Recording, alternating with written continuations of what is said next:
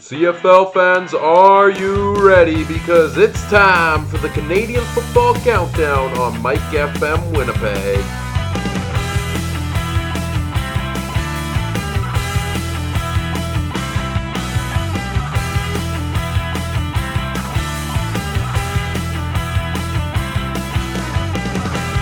The Canadian Football Countdown starts now. Hello, hello, and welcome to the Canadian Football Countdown. As always, I'm Ryan Coop alongside Michael Garrell. Greetings, salutations, one and all. We can't start the show with any other start, Mike. We're 38 Oh. episodes of the Canadian Football Countdown in with the same intro every time. So we are live on Mike FM Winnipeg, uh, recording the latest episode here of the Canadian Football Countdown. Uh, it will be out on SoundCloud and iTunes later this week. Uh, but Mike, we're here. We're talking CFL. We're getting ready for the regular season to start. And can you believe it, Mike? We're getting ready here for our fifth season of CFL podcasting together to begin. Yeah, and for those that are not familiar, we were originally under another name, uh, the Three Down Football Show, which my station unfortunately had the intro all queued up, and then I realized, oh, it's the old intro, and the new intro, but nonetheless, it's been quite a ride, and will continue to be quite a ride to talk about football, and I believe most shows from this point forward give or take maybe one or two more, but the rest of them will be live on this station. Details will be coming up shortly. Of course, if you're used to listening through our SoundCloud and iTunes pages, they will continue to be there as well. Just instead of me and Mike recording from our separate homes, we now get back in the studio and get to see each other's So there's faces. Some news coming out later in the season, which we'll talk about uh, later on. Um, but nonetheless, Ryan, real quick, there was a football game to talk about, and it happened on Sunday between the Riders and the Eskimos. And as a Bomber fan, I'm very happy with the result. Sad that it's preseason. But the Eskimos and the Rough Riders did play on Sunday afternoon. Uh, it's nice to have CFL football in May. You used to have to wait till well beyond this time. Wait about another week from today under the old format for the first CFL preseason game. But just your thoughts on football being back. It's so exciting to finally have football back. We are two days away right now because this is Wednesday, May 30th. Uh, we're two days away from the Winnipeg Blue Bombers kicking off their preseason. Two days and half an hour to be exact. Perfect. Looking, and I will be in the stadium for that one. So very much looking forward to my first live football action of the 2018 season coming up on Friday. One suggestion. Bring a dinghy. A dinghy. Because it is apparently supposed to rain and thunder shower. Football weather. I'm not too sure how the last time worked when it started raining and there was a delay and the Bombers came out of the delay and had a big first quarter. But it's preseason and football is meant to be played in rain and some big news before we get started and that is that the Eskimos will be leaving most of their frontline starters at home. Yeah, and that largely comes due to the fact that they got a chance to play in that game against Saskatchewan on Sunday. And, you know, the preseason's about giving guys, you know, who normally don't get a chance to play a chance to show what they can do. So I, I don't have a problem with that from the Eskimos' standpoint. Uh, perhaps maybe I'm a little surprised that they didn't, uh, you know, get their starters ready for game time against the Bombers, given that their week one matchup of the CFL season That's- is against the Bombers. But then again, I think there is also something to be said. Uh, you can generally find patterns in the preseason. You get one home game, one away game in the preseason. How are you going to attract fans in for your preseason game? Because Playing those still frontline you, you play you play your starters, right? Uh, and you, you're going to play them at home. You're not going to play them on the road here. And while you're at the game on Friday, I'm going to be sitting right across from us over there and watching Johnny football. Yeah, and I don't know if we've really gotten into Johnny Manziel signing with the Ticats yet. Yet I know we talked about it a little bit on the last episode of the podcast, in which we were talking about the CFL media poll results. Yes. But uh, your thoughts on Johnny Manziel in the CFL, Mike?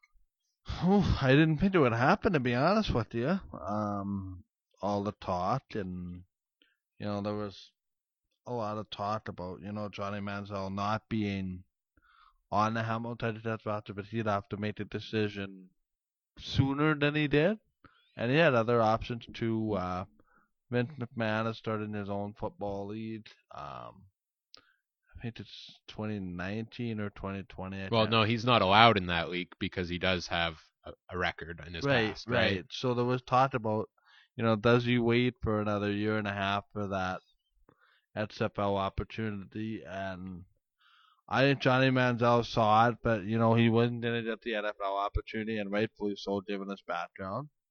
I think there's teams that are intrigued by Johnny Manziel, but I don't think they were ready to offer him training camp spot uh, right off, given his actions, and it's been well documented by me, rightfully so. Um, I think that guy has to earn his right and earn his opportunity back to the real professional league, which is the NFL. Uh, opportunities are not opportunities are not handed on a silver platter. When you have the background that Johnny Manziel does, opportunities aren't like you don't go straight to the top. You know, there's a bit of a a reward period for you know showing some showing some good uh faith and good standing and and regaining trust and all that kind of stuff. And you know, I think Johnny Manziel saw this the day before training camp and said, you know what, this is the best offer I'm gonna get. I want to play football, and that was another question, right? It's how bad does Johnny Football want to play football? And it's pretty bad for a guy that wants to come a day before camp, literally unannounced, and say I'm signing with the Hamilton Ticats. Granted, and I remember we talked about this on on the podcast, and that was, what do we do, or what does um, what happens when Masoli uh, struggles, right? If because Jeremiah Masoli, the start is going to be the starting quarterback for the Ticats this year. It's his first full year as a starter because, as you remember, he mm-hmm. took over for Zach Collaros halfway through the year last year after a disastrous start to the season, and he ran with it, and he will be the starter coming into this year. But it is definitely something that I have questioned now with Manziel being brought in to- for the Ticats, and this is what, exactly what we talked about last week was is the fact that there's going to be so much pressure because the Ticats are under so much media attention right now with the whole Johnny football situation. Do you want to know his stats in practice this past week, Mike? Because you could watch TSN and find out. TSN has been tracking Johnny Manziel's practice stats. We're talking about practice, Mike. Not a game. Not a game. We're talking about practice. Yeah, it's again. To be fair, one has the CFL at least in our lifetime had a star like Johnny Manziel. I, I One one would argue that Doug Flutie, Warren Moon were maybe the last batch of NFL stardom to hit the CFL, but again, this is different circumstances, obviously, you know, with the background and previous troubles of Johnny Manziel. See, Um, I struggle a little with that comment about when's the last time the CFL's had a star like Johnny Manziel because Well, well, I, I see it as this. Uh, he may be a star in the terms of he's, I mean, famous, right? He's Right. famous. NFL struggled, cast off, whatever you want to call it, from the NFL. In terms of never being a star like Johnny Well- Manziel before, look no further than all many players, current and past, in the CFL that are CFL stars in their own right. I, I guess my I guess maybe my line of questioning was a little bit wrong in saying when was the last time a guy came up to this much fanfare as Johnny Manziel? Yeah, there's there's no doubt there's been a lot of fanfare with him coming to the CFL. Um, my thoughts on the whole situation. I don't condone the actions of his past, but that being said, if you look at strictly in terms of football player Johnny Manziel and the opportunities to play football, I applaud him for taking that step to come to the CFL, even though it may have taken, you know, all of this back and forth and all the drama along the way with it. You look at guys who have been cast off from the NFL in the past, and I think one of the most notable names in recent years of this is uh, Tim Tebow. These are guys that, you know, struggle, never could find a way back into the NFL. Tim Tebow never did get back into the NFL. He also had the option to come to the CFL. There were rumors of him going to the Montreal Alouettes. I remember for a couple of years there. And he, and, and he could have probably come to the CFL and maybe he could have succeeded there. He didn't take the opportunity. Um, I applaud Johnny Manziel for even if he, you know, he plays his two years here in the CFL, because uh, he is under contract for two years with the Hamilton Tiger Cats. Even if he plays his two years here, bolts back to the NFL, I applaud the football player in him for, you know, doing doing what he can to try to get back to that elite league he was playing in because you're never going to benefit from just sitting on the sideline doing nothing.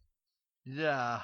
Um I don't know, like for me there's other media pundits which suggest that Johnny Manziel didn't come in and he didn't light it up and he's gonna be a star. I heard that from somebody in Winnipeg. I don't think so. I I, I think you know the quarterback for me that came came in and had the most success having not played in the CFL before. One guy comes to mind, and that's Ricky Ray. 2002 2003 led the Eskimos to back to back Grey Cups, uh, back to back Grey Cup finals appearances against the Montreal Alouettes. I, I do think it to be a straddle for Johnny Manziel, and I just hope that this preseason game isn't hyped up and then Manziel is the disappointment on field. I, I hope I hope people temper their expectations because another thing you have to deal with, right? You you have a sold out Tim Hortons field. Quite frankly, they're not there to see Jeremiah Masoli. Maybe a few of them are. I think some are. But I would be. Let's be real. The most of the fan. most of the fans came to see Johnny football, and I, I just want to see that dynamic. Yeah, and and in terms of this, you know, uh, just to close out that conversation, I won't I won't make my I don't have my expectations for him set yet for his time in the CFL until I see him out on that field because the NFL game, the CFL game are vastly different. And uh, I, I treat I, I treat Johnny Football honestly coming into the CFL like a rookie quarterback because I feel like the game is different We've seen, you know, some American rookies come to uh, come to the CFL and shine right away, and we've seen some come and struggle. And I think, you know, there's the potential of each side of this. And uh, I'll wait to for my expectations for him till I see him out on the football field. How much we see him out on the field this year, that still remains to be seen. But nonetheless, the Ticats have uh, brought in Johnny Manziel, and he will uh, he will be making his CFL debut this Friday night in Hamilton.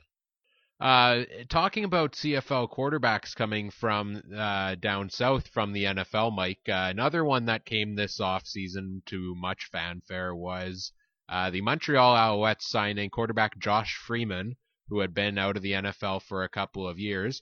Came into training camp. A lot of us were expecting him to be the team's starter coming into this season training camp doesn't go well at all for him, with uh, talk of him being number five on the depth chart throughout training camp. And uh, just this past week, Mike, uh, Josh Freeman announcing his retirement from pro football. Correct me if I'm wrong, but wasn't he the Alouettes representative at CFL Week? He was. He was. Yeah, he was here in Winnipeg. And didn't Mike Sherman say they expect him to be the starter or something along those lines? Probably. I think that was the assumption when he was brought in. Wake me up when these NFL cast off opportunities actually work. It's two years in a row where one doesn't exactly pan out, and two years in a row where one doesn't even make it to the first game. Which is exactly why I have not set my expectations for Johnny Manziel yet, as I just talked about. Uh, in terms of Josh Freeman, though, um, or in terms of the Montreal Alouettes, where do they go from here now?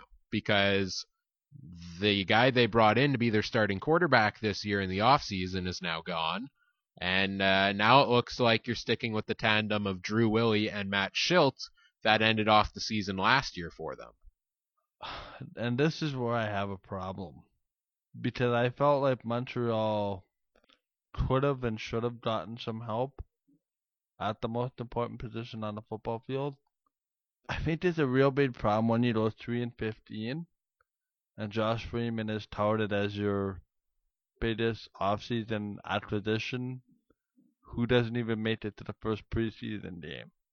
Horrible miscalculation over there. I'll I'll say this about the Alouettes, and I've taken some heat for for this comment. You know, over the last couple of days, uh, you know, I put this out on our show's Twitter account. There were a couple responses telling me I was a little crazy for saying so. Overall, and this was before this news of Josh Free this week of you know Freeman's struggles in uh, training camp and his subsequent retirement. I thought Kavis Reed had an overall really good offseason for the Montreal Alouettes. He revamped that defense. He put a coaching staff in place uh, for his team. I really like the defensive staff he brought in. I'm really high on having Rich Stubler as the defensive coordinator there in Montreal. Uh, the guys they brought in, brought in on defense, they reinvented their defensive backfield. Brought in Henoc Muamba at middle linebacker. Uh, Jamal Westerman is a huge addition along the defensive line. That's going to be, a, I, I think it's going to be a good defense for the Alouettes this year.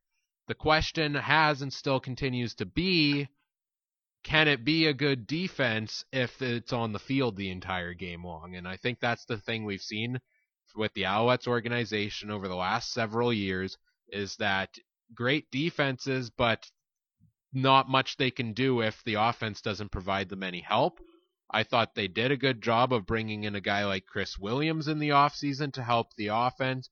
Uh, and if Josh Freeman would have panned out, you know, uh, maybe we're looking at a different story. But, uh, you know, I, I tend to now agree kind of with the people that, you know, were kind of downing my theory of Kavis Reed having a good offseason in the sense that uh, I think it was Dave Campbell, uh, voice of the Eskimos for 630 Ched, that actually pointed it out, is that this is the exact same situation we were in last year. We said this last year as well. The Alouettes made some offseason additions prior to this past season that we all thought was going to turn the team around. They brought in Ernest Jackson. They brought in Darian Durant. We thought that was going to lead to a, a strong offense for the Alouettes. But let's be real. Can we see them going three and fifteen? No, and th- and that's my big thing here is I, I think they had a good off season given how bad they were last year, right? In mm-hmm. the sense that there were so many holes on this team. And you were talking about bringing a dinghy to the game Friday night, Mike. Well, the Alouettes dinghy might have a couple less holes in it, but there's still definitely bailing out water. yeah, just a thought on what do you do to pitch the Montreal Alouettes? I, I, I think a lot of the things they've done so far have been good things. It just the quarterback situation is still and forever will be the big question mark because you know how many quarterbacks has this team had over the last number of years? How many coaches has this team had over the last number of years? I mean, it, it's a revolving door. How many ever since Anthony Calvillo retired from the Alouettes. They have not had a steady, strong performance at the quarterback position from any one guy. Uh, probably the best performance that stuck out to me would have been Jonathan Crompton had a couple good years for them, but uh, those were no by no means elite years. Um, it really starts at the quarterback position, and uh, I, I'm really wondering now what's going to happen coming into this season.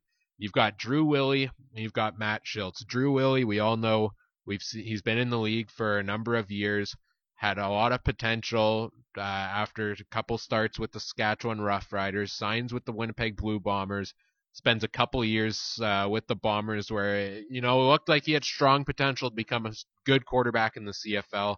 Uh, early on in his days with the Winnipeg Blue Bombers, eventually started struggling there after you know taking a couple injuries that really set him back.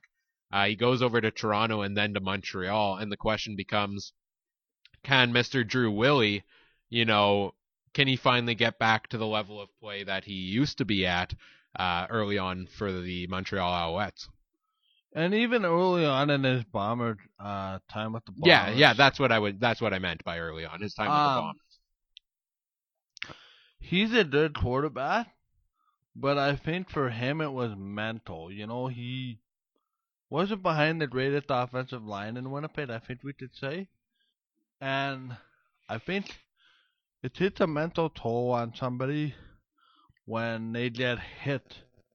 When you have doubts about being hit, or you go through the same pain, or you've been through some kind of injury in your past, um, you know, it's a very mentally taxing thing to always, you know, every time you go back to make a throw, if you're worried about having two seconds to throw and then you get hit, right? It's a mental thing, and I, I think if Willy can overcome that and start to trust himself again, I don't think what happened in Saskatchewan and what happened early in his Winnipeg uh, time with the Bombers was a fluke. Yeah, that that's my main question. Is you've arguably improved the offensive line this offseason. You brought and in I think we should see an improved Drew Willy. You, you you brought in another receiver in Chris Williams for him. You've got a strong defense there in Montreal. Will the increased talent around him lead him to have an improved season? Perhaps. I, I, I still have my doubts though when it comes to Certainly better than three and fifteen. One would hope. Yeah, yeah. I, w- I would assume they're going to be better than three and fifteen this year. My major question here is though, and and this has been the knock against him uh, throughout his struggles, is known as a guy who holds onto the ball for way too long and uh, throws passes. You know, those seven yard passes straight into the ground have been two of the knocks on him. Where you know maybe he has a guy open downfield, but you know he he throws it short type of thing the the question becomes if his offensive line can give him extra time, then I want to see I need to see that progression from him in order to have you know As I recall, Willy had a shoulder injury, right? I I am not entirely sure. I know there was a leg injury along the way. Leg injury, but I believe there may have been a shoulder injury in there somewhere. Um, that to me would explain the seven-yard passes to an extent if your shoulder's not at full strength. For sure, but- yeah. But, you know, it takes a while to get back 100%. But that being said, Montreal goes nowhere without consistent play on the offensive line, receivers, and the defense. Just the offense needs to find a way to get first downs. Montreal will be fine early, early in the season. They can weather that storm to an extent, right? It's later in the season when your defense is on the field for 35 to 40 minutes a game. We've seen it with the Bombers, right? Their defense holds them in, holds them in games. There comes a threshold where if you're on the field for too long, you just, it's natural. You just, you don't have it anymore. And you just, I hope that we see improved Montreal. I'm just not sure how much improved they will be. I'll ask you this because the training camp quarterback debate for the Alouettes is basically down to And then I have another thought on Tavis Reed. Okay, the the training camp quarterback, you know, battle is essentially down at this point to Drew Willy and Matt Shiltz. Uh, there have been a couple rookies, I think, in there who have had some decent performances, and maybe we'll see them more in the preseason games this week. Do you, given his past, given his struggles, given his injury history, roll with Drew Willy as your starting quarterback this year, or do you take this opportunity to take a look at Matt Shiltz because they put him in, at, you know, arguably in a couple games near the end of the year where he got some backup time. He got, I think he got a start in there for the Alouettes. He perhaps looked like the best quarterback they had on the roster. Who do you, Michael Garrell, go with if you were GM Kavis Reed uh, or head coach Mike Sherman as your starting quarterback for this year? I think given the fact that you improved the team in more than one area in the off season and you you gave some tools, I I think you go with the guy that gives you your team the best chance to win. And I'm not gonna say that's Julie, I'm not gonna say that's Matt Schultz. That is a determination that the coaching staff has to make. But if you ask me, I like Drew Willy's track record when he's good a lot more than I like that of Matt Schultz. That's just the way it is. And Drew Willy has been in the CFL with Saskatchewan, Winnipeg, Toronto, and now Montreal. Give him a chance. If it doesn't work out, you can always go to to Matt Schultz. But to me, the benefit of the doubt always goes to the veteran quarterback. A couple more things I want to talk about here. Before I bring up Tavis Reed. Or no, go ahead and bring that up because I've got unrelated Um, thoughts. No nothing into Tavis Reed. He's a great guy, been a great defensive coordinator, great head coach at times. Even better defensive coordinator, if you ask me. But I'm not in charge of that organization. If you know that you do not have a quarterback, is it not incumbent on you to bring in as many quarterbacks as possible and declare it an open competition for QB1, QB2, and QB3 on your depth chart. It speaks loud noise when Josh Freeman is your biggest offseason acquisition at the quarterback position. For a team that hasn't had a bona fide number one since the days of Anthony Calvillo, which, as I recall, was about five years ago, four years ago now. Longer than that, was it not? Okay, but the Alouettes are something like 15, 15 and 36 or 15 and 40 in their last since Anthony Calvillo left. Is it not? I I just I don't understand how it doesn't register, but you cannot, but you don't go into the into camp with an open competition. To me, they came back with a lot of status quo at quarterback. When you know that you had issues at quarterback, don't you think that it's time to bring it upon yourself to bring in seven, eight, nine, ten quarterbacks if needed, and say we need to find a quarterback?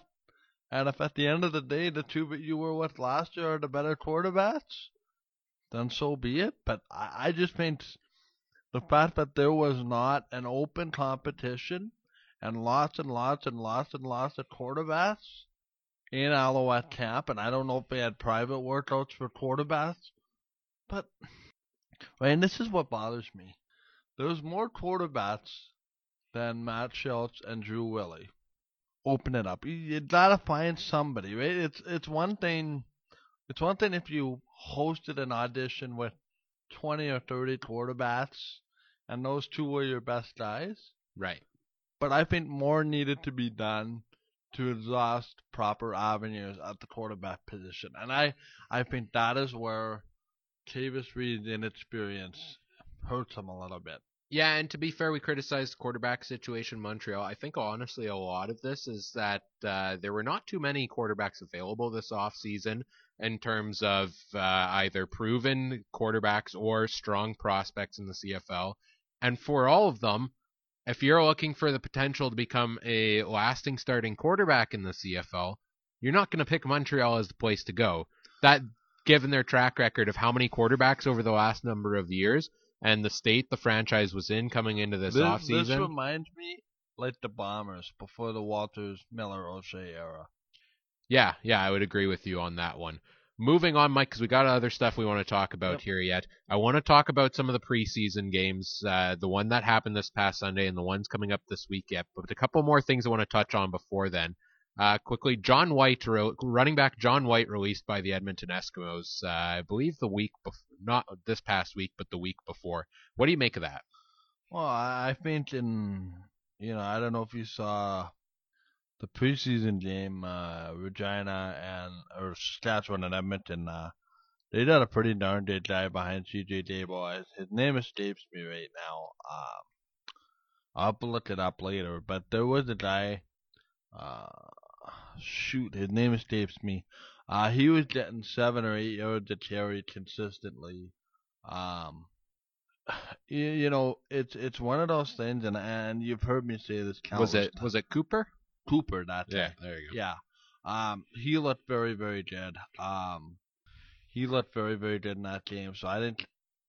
you know, it's almost like what Saskatchewan did, right? I mean, everybody was so high on, you know, Marquise Williams in Saskatchewan, and you know, Chris Jones came out and said, you know, we released him. It wasn't necessarily what Marquise did. I mean, we developed him all of last year, but rather than the guys that we brought in played better than that of you know, the guy that we let go. And and I think that was the same kind of thing, right? With and this is no disrespect to John White, but I think it's the value of the unknown when it comes to the injuries. And quite frankly, if John White had stayed healthy and had a decent season the last couple years, I doubt that move gets made. But I think you've left Edmonton with little to no choice, given injury history among other circumstances, um, to look for other opportunities and add other options of running back. And I, I think, quite frankly, they liked what they saw in, uh, in the in a guy uh, in Cooper that they were comfortable moving on from John White. And let's be frank, if a different running back than CJ Gable is playing in Edmonton this year, that's not good news for CJ Gable. Yeah, and I, I, didn't get a chance to catch that preseason game, but in the time he played, it looked like Gable had a pretty good game himself, yeah, yeah, right? pretty good game. Um, one thing we did see, um, the game for me, if Edmonton would have left their frontline starters in, would have been in the high 70s to to, to 10.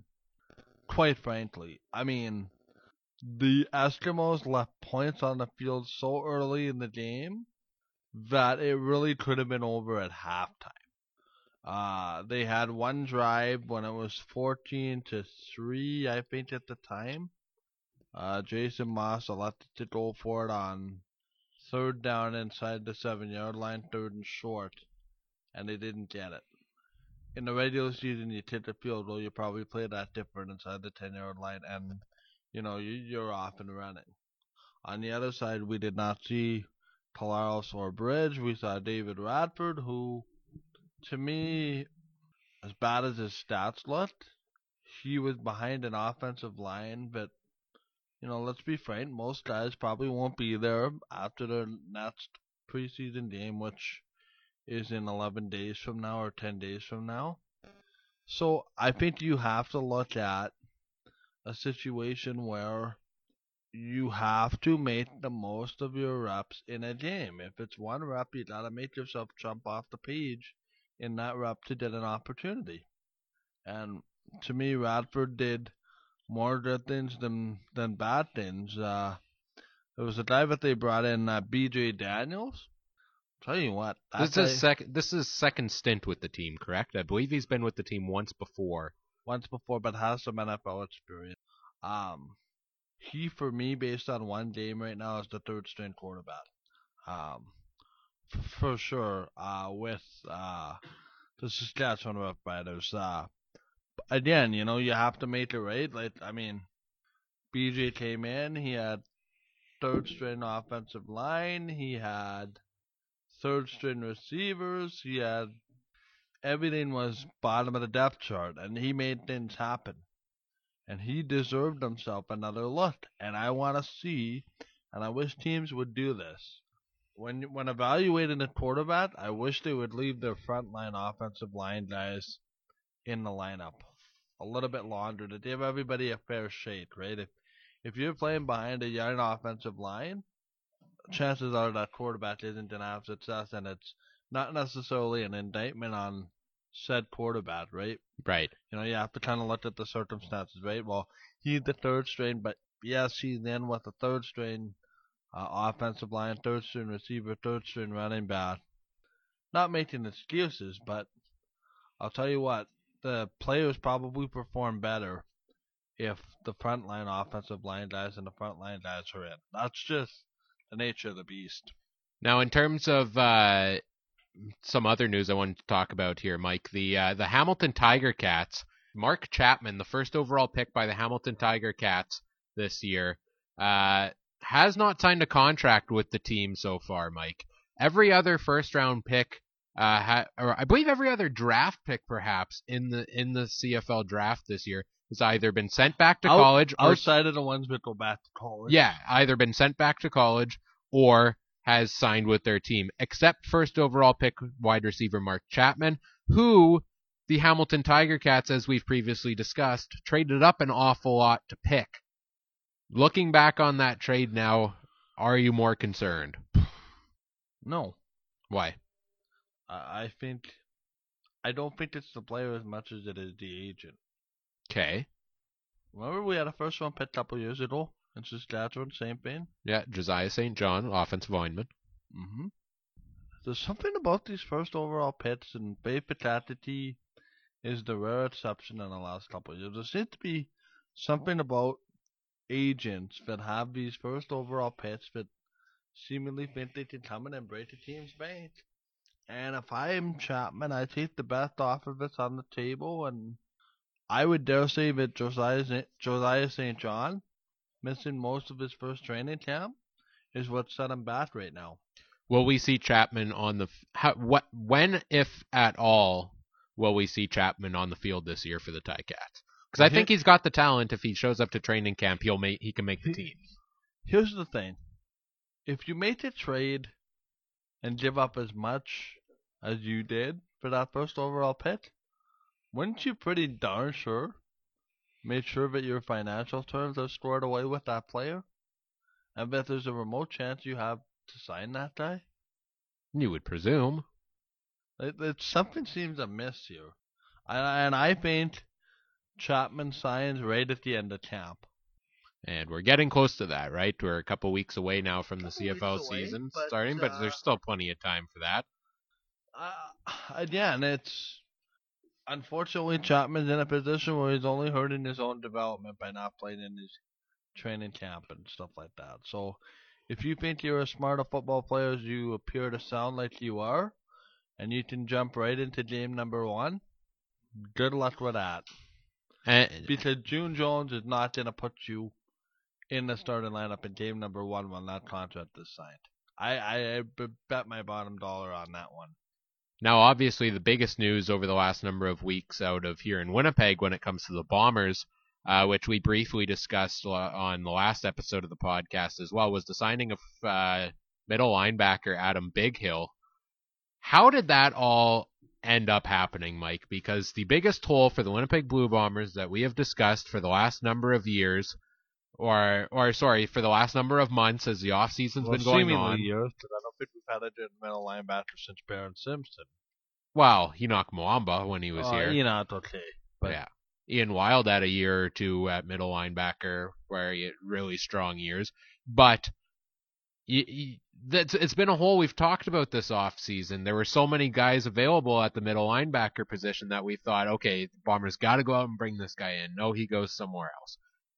It looks seemingly like they're going to roll with Jovan Santos Knox coming at that position coming into the season, which, you know, I was not high on, but I certainly didn't mind because I liked what I saw from him last season. Now all of a sudden they go and find arguably one of the best middle linebackers in the CFL in the last 10 years. Line and he's in training camp now and getting ready to play his first preseason game Friday night. How'd the Bombers swing that one, Mike? how'd the Bombers swing that one? It helps when you have six or seven former BC Lions on your team. Uh, no, I think um, I think to to get a big fish, you gotta earn the respect of the big fish, and I think as much as former BC Lions helped on that team, uh, Mike O'Shea had something to do with that, and I think the team's track record speaks for itself. And why wouldn't you want to play for a team that has as much success as the Bombers have had in the last number of years? I, I, I think it's safe to say if this season goes well for the Winnipeg Blue Bombers, once his career ends, Andrew Harris has a job as a scout in the Winnipeg Blue Bombers front office because you can't tell me Andrew Harris wasn't hyping up every one of these guys. Who do we all have that came? Craig Roh, Chandler Fenner, Anthony Gaitor, Stephen Clark, uh, Adam Bighill. I'm probably missing a couple more guys from former BC Lions that Andrew Harris either played with or knew. And I don't think we've had a chance to talk about this. Andrew Harris gets a new two-year extension on the first day of camp, Yes, no, we have not talked about that. and avoids free agency next year. Was the third year of his deal is now, so the deal kicks in for 2019 and 2020. I can't remember the last time we had a guy sign like that before his last. that's season. huge. That's huge. Uh, Andrew Harris not only is one of, if not the most talented running back in the CFL, he is also the heart and soul of the entire Bombers team. You know, you know, you can see how badly he wants to win for this city. Uh, he, he's grown up in this city. He now plays for the local sports team. Here's the question for you: What do you make of Drew Wolitarsky working with the number ones in Canada? Well, you had Matt Coates, who was presumably, along with Nick Demski, those two are going to form the Canadian wide receiver position for the Bombers coming into this year. Matt Coates gets injured, I believe, either during off-season practice or during training camp. Off season. Broke his foot, I think it was, correct? Uh, and gets subsequently released by the Bombers organization because, well, he was going to be out for quite some time. And now all of a sudden this camp competition opens up, and I think this has been the most intriguing spot on the field to watch in, in camp competition for Winnipeg is this uh, second Canadian wide receiver because they're going to start two of them, right? Mhm. It's going to be Nick Demski, and it's going to be one of Wolitarsky, uh, Daniel Petermann, who was the third round pick of the Well, Bombers this year. And just before you add in your point there, the fir- uh, 12th, 12th overall pick this year, uh, Simon I. Simonese, Simon I. We still can't pronounce it, Yeah. but Uh, I've been to Bombers, a Canadian receiver, I was deep as they've been in years. who to you out of those three guys that we just mentioned has uh, who do you see and end up getting that uh, starting I think slot? Just because he's got a year under his belt. But I can tell you the Bombers. Did he have a full year though? I thought he was brought in late in the Uh, season. he's brought in late season. He would uh, Think- supplemental draft. They brought him in. okay, I think he yeah, I think he played maybe one or two games for the Bombers. Yeah, one or two games late in the year, but he's got the upper hand over Simon I and Petermann. But I'll tell you what, the Bombers would not be hesitant to run with both Petermann or Simon I if something happens to Wolitarsky. Yeah, from what I've seen, uh, I've been trying to follow the training camp reports uh, from those you know who have been able to attend the practices. Um, it looks like all three of these guys. Uh, I think Wolitarsky missed a lot of time in camp due to yeah, injury, he did right? back the last couple days. But the other two guys have had great camps, and that's great by, to see. By all accounts, uh, Simon I a little bit ahead of Petermann, but again, let's see when they have footballs coming your way in a game and you got somebody in an opposite colored jersey coming after you. for sure. Mike, looking looking into, uh, we've got a bunch of preseason games coming up over the next couple of days. Uh, tomorrow night, Thursday night, the Alouettes and the Ottawa Red Blacks. game on TV. Pardon me. TV game. That one's on TV. Yep. Wonderful. We'll be watching that. Uh, and then a triple header. Well, kind of a triple header. They're all kind of going on at the same time on Friday night. Uh, the Bombers hosting the Eskimos here in Winnipeg. Hamilton hosting Toronto. Uh, Johnny Manziel making his CFL debut in that one. And then uh, Calgary and BC playing in Calgary. What to you, what are you looking in the next two days? We have four games going on here. What are you looking at and focusing the most on? For me, I think um, I'm, gonna go. I'm gonna go with this three ways. One way is locally. I want to see what this makeshift defense does. You know, there's a lot of changes on that bomber defense, and I want to see. I'm not sure, but Ryan, here's where I have to reserve my judgment because how much of a defensive playbook are we gonna see in the preseason, right? Like, how much do you want to show your opposition, especially on Friday night? Granted, it's the team you're gonna be playing opening night, so how much defensive schemes do you want to show? But how much of a how much of a scheme do you need to show to have a successful night on defense? So that's kind of my fine line. Like I want to see how things fill out defensively for the Blue Bombers. Offensively, I want to see that Canadian spot, um, the Canadian spot with either Wolitarsky or Demski or you know some combination of the two. And I I just want to see. I know what the front line starters can do. I want to see just how much better we are depth wise going through quickly each of these games uh, coming up yet. Uh, Want to know for the in these games what specifically you're watching. Okay. Uh, starting with the one tomorrow night, the Montreal Alouettes and the Ottawa Red Blacks. I'll, I'll go first here quickly for the Ottawa Red Blacks. I'm interested to see what Noel Thorpe's defense is going to do because last week on the podcast when we were talking about the CFL media poll, uh, we were a little harsh on the Red Blacks when we were kind of talking about how we see the divisions shaping out. Um, and that's because we didn't think they did a lot this offseason, but perhaps they bought Rod in, one of the best additions in the offseason, which wasn't even a player on the football field. It was defensive coordinator Noel Thorpe. I'm interested to see how he's going to uh, shape that defense in Ottawa this year.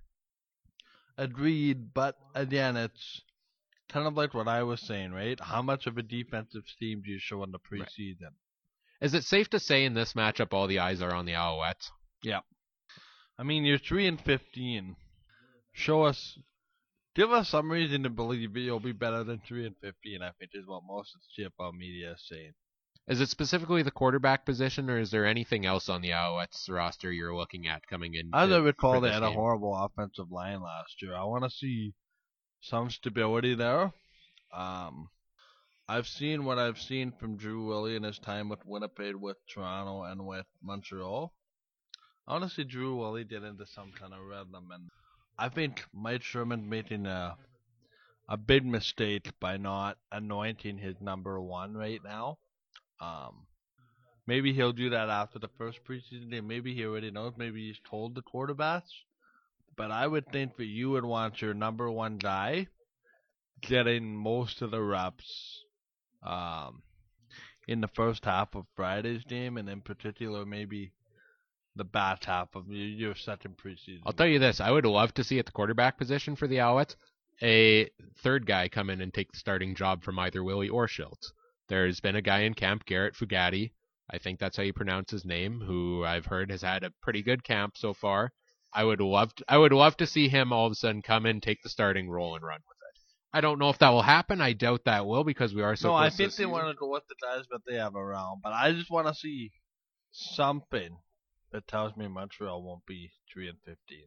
In terms of the Ottawa Red Blacks, I'm also looking at the wide receiver position, as I've mentioned Yeah, there's a previously. lot of questions to see uh, who's going to step up and take an open spot or two there. Uh, the Toronto Hamilton game, I mean, all eyes are on Johnny Football. I think that's the safest thing to say. What else in this game do you focus on, though? James Franklin, I want to see what he looks like under a Marc Trestman offense. Uh, I want to see what the back end of Toronto's defense also looks like. There's a lot of turnover there. A lot just, of just to see how all seemingly good turnover there. But yeah, just to see how all those pieces seem to mesh together. Yeah, for me also, I think the wide receiver position for the Argos because they did lose DeVier Posey. Uh, you know, was a big player in that offense this past year. Uh, I'm interested to see the wide receiver position. I think there's a couple guys fighting for spots there. Uh, and I'm, I, I can't wait to see, you know, who steps up and takes that one there. For the Ticats, other than the quarterback position, all eyes are on Manziel. Who else are you watching? I'm watching. Uh, basically, I'm watching Masoli. See how he reacts to the pressure of being the guy, and I want to see if that defense can continue to take the progression that we saw under June Jones in the back half of last year. Granted, I don't know what we can read in in um. Granted, what we can read into for as far as uh, preseason games go, because certain guys, you know, only play as long as certain other guys. But I want to see some positivity. Uh, I want Hamilton to. Where they playing it in? Montreal. Toronto. Toronto. Yeah. So I want to see exactly what, because these are for me the two teams in the East. So this should be, and I say should be, a rather competitive football game right to the end. Because if these are two of the favorites in the East, they should have depth. So see just how balanced this football game is. For me, I'm watching for the Ticats running back Alex Green because it's his full year as a starter now. CJ Gable's out in Edmonton. Uh, we'll see. We'll see. You know how much time he plays in this preseason game, and you know if he can start the year off uh, as well as he played down the stretch last year. Uh, the uh, another game Friday night, Mike. The BC Lions and the Calgary Stampeders. What's your number one focus? For me, BC Calgary. What's your number one focus? I have a lot of questions about BC. Right, BC is kind of the dark horse in a lot of uh, a lot of the media polls um, as far as expectations go. But I want to just see what it is. A lot of changeover. I just want to see if the pieces fit. Yeah, I think my biggest thing, I two biggest things I'm interested in watching: offensive line, they've overhauled Yeah. that. Defensive back, I think they've overhauled that in more of a negative way, in the sense that they lost some of the big pieces there. Offensive line, I think they've improved. I want to see the improvement from there. I want to see what this defensive backfield can do as well, because they lost some of the staples that have been in there for the last number of And years. I don't know if they were counting on Adam Hill being back, but again, right? It's, I, I don't think so. it's we know what Solomon can do. Get some help around him. I also want to watch Wally Buono and just see his final. You know, he's he he's starting off a preseason for the final time of his career. I want to see what he's going to do with this team this year because you know they're going to go hard to try to win for Wally in his final year. And yeah, somebody did tell me that uh, Drew Willy did sustain shoulder injury. Okay. Back when. All right. Um, so that kind of backs up my point about the arm Mm. strength. Uh, Uh, about Calgary though in this preseason game. Uh, I, I want to see the relative unknown about Calgary. And the interesting thing is, Calgary is the lone CFL team that does not have a televised preseason game. really. So I want to see. I won't get to see them. I mean, yeah. I guess the thing is, what do you what are you expecting to see? The answer is nothing because it's not on TV. If any Um, kind person in the stadium wants to periscope the game for everyone to see. Right, but what what I want to see is how these new pieces fit together. They let a lot of man games go. Yeah. How they plan to replace that? And they made some decent addition. I also want to see if uh, their third string running back Terry Williams. Terry Williams is ready for prime time and is number one. I'm not sure we'll see that as the preseason goes on. Um, I really wonder how much of uh, Bo, Bo Levi Mitchell we'll see. I don't know how much I need to see. I need to see who that backup quarterback is going to be in Calgary. Much is the same in Winnipeg, right? We don't know who that backup is going to be, if it's Ross or Streveler. Calgary, Stanzi. I don't know. Right. Uh, Winnipeg, Edmonton. We talked a little bit about the Bombers. I think one thing I'm interested in watching is how the defensive line does because you've overhauled the defensive backfield. You've brought in Adam Bighill. I think some of the struggles the defense had last year was we saw a lot of the Bombers putting a lot of pressure on the quarterback, but not getting to the quarterback like they should have. Right? There were a lot of times where a quarterback scrambled and got loose. The uh, defensive line can get a little more pressure this year, that goes a long way to helping the defensive backfield as well. Yeah, and I, I want to see um, how much of the Bombers' struggles in your mind, Ryan, were uh, as a result of not getting pressure on the quarterback. Well, yeah, that that's what I was just mentioning there, right? Is that uh, they got pressure, but it was not successful pressure a lot of times for the uh, for the Bombers' defensive line there, and it led to a lot of scramble plays and guys getting open downfield, and this led to you know a lot of yards being racked up against the Bombers' defense. My big question, uh, looking at quickly the Eskimos side of things, is they're in the unique position that they're playing their second preseason game already this week, Mike. So given that what you saw from them on Sunday, what's your expectations for this one?